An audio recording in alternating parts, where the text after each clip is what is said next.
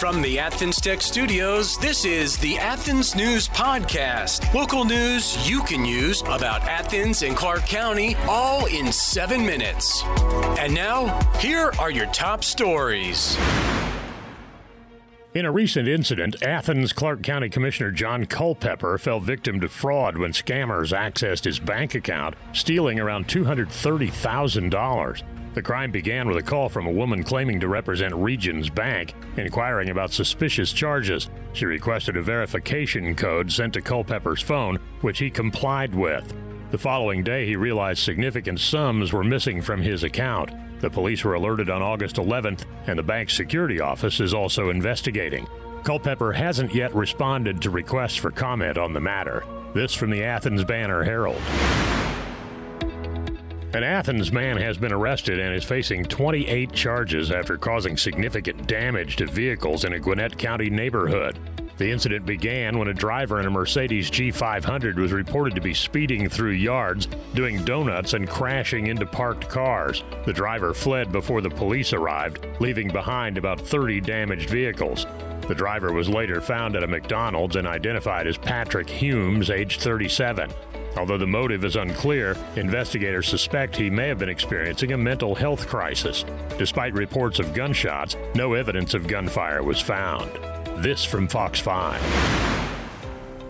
And we always comb social media to get an idea of what people are talking about.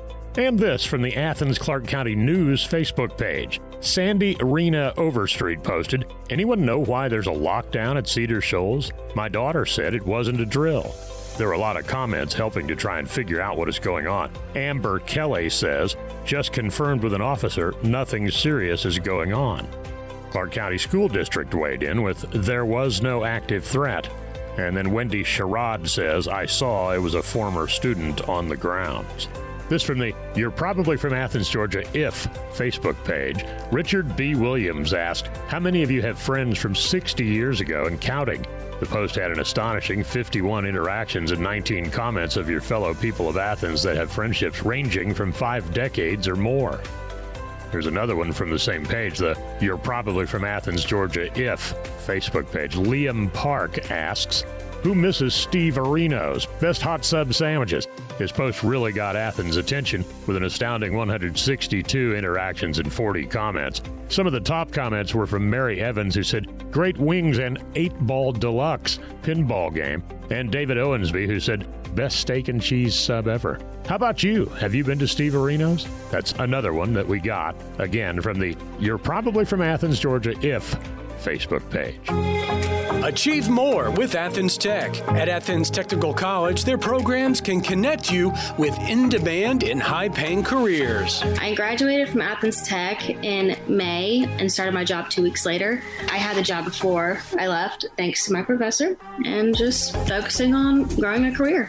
As far as Athens Tech, I think I've been a member of the advisory panel for 10 years now, and uh, it's been it's been an awesome experience. I'm currently going to Athens Tech. I started out as an accounting major. I've finished all my accounting classes and then switched over to the culinary and baking program. My name is Alex Lang.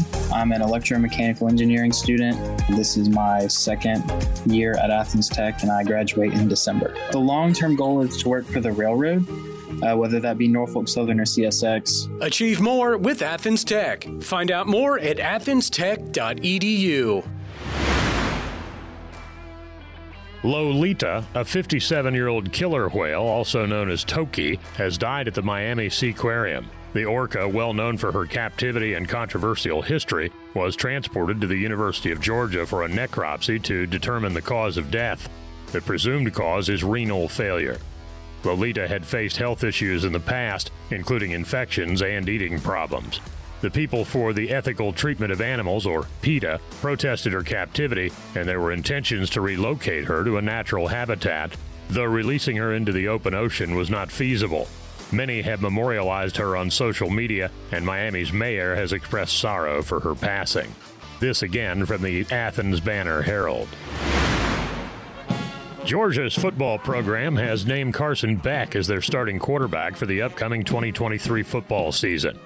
Beck, who has patiently waited for his turn and remained committed to Georgia despite not having started a game in his previous three years, recently discussed his journey and feelings about being named the starter. He could have explored other opportunities through the transfer portal, but chose to stay. As Georgia aims for a third consecutive national title, Beck's role is crucial.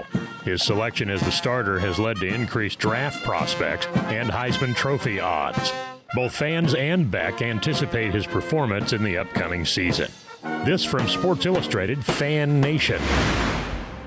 6,200 incoming freshmen will look back on their UGA experience in the ensuing years as the greatest time of their lives. This from an article that discusses the excitement and experiences of incoming freshmen at the University of Georgia by Lauren Smith for the 2023 college football season.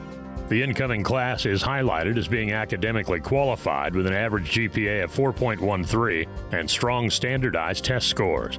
Smith shares anecdotes about individual students and their decisions to attend UGA, emphasizing the diversity of backgrounds and interests among the new students. The article also touches on the author's personal memories of attending UGA in the 1950s and the lasting impact it had on his life. Overall, Smith's article celebrates the anticipation and positive experiences of the incoming students and reflects on the university's history and future. This from Bulldog Illustrated. Athens Clarke County is holding its final public input session for the Affordable Housing Investment Strategy. Developed by an external consultant and ACC staff, the plan proposes initiatives like a local housing fund and down payment assistance fund. The strategy aims to allocate around 5 million annually for affordable housing efforts, potentially resulting in 1500 new affordable housing units over a decade.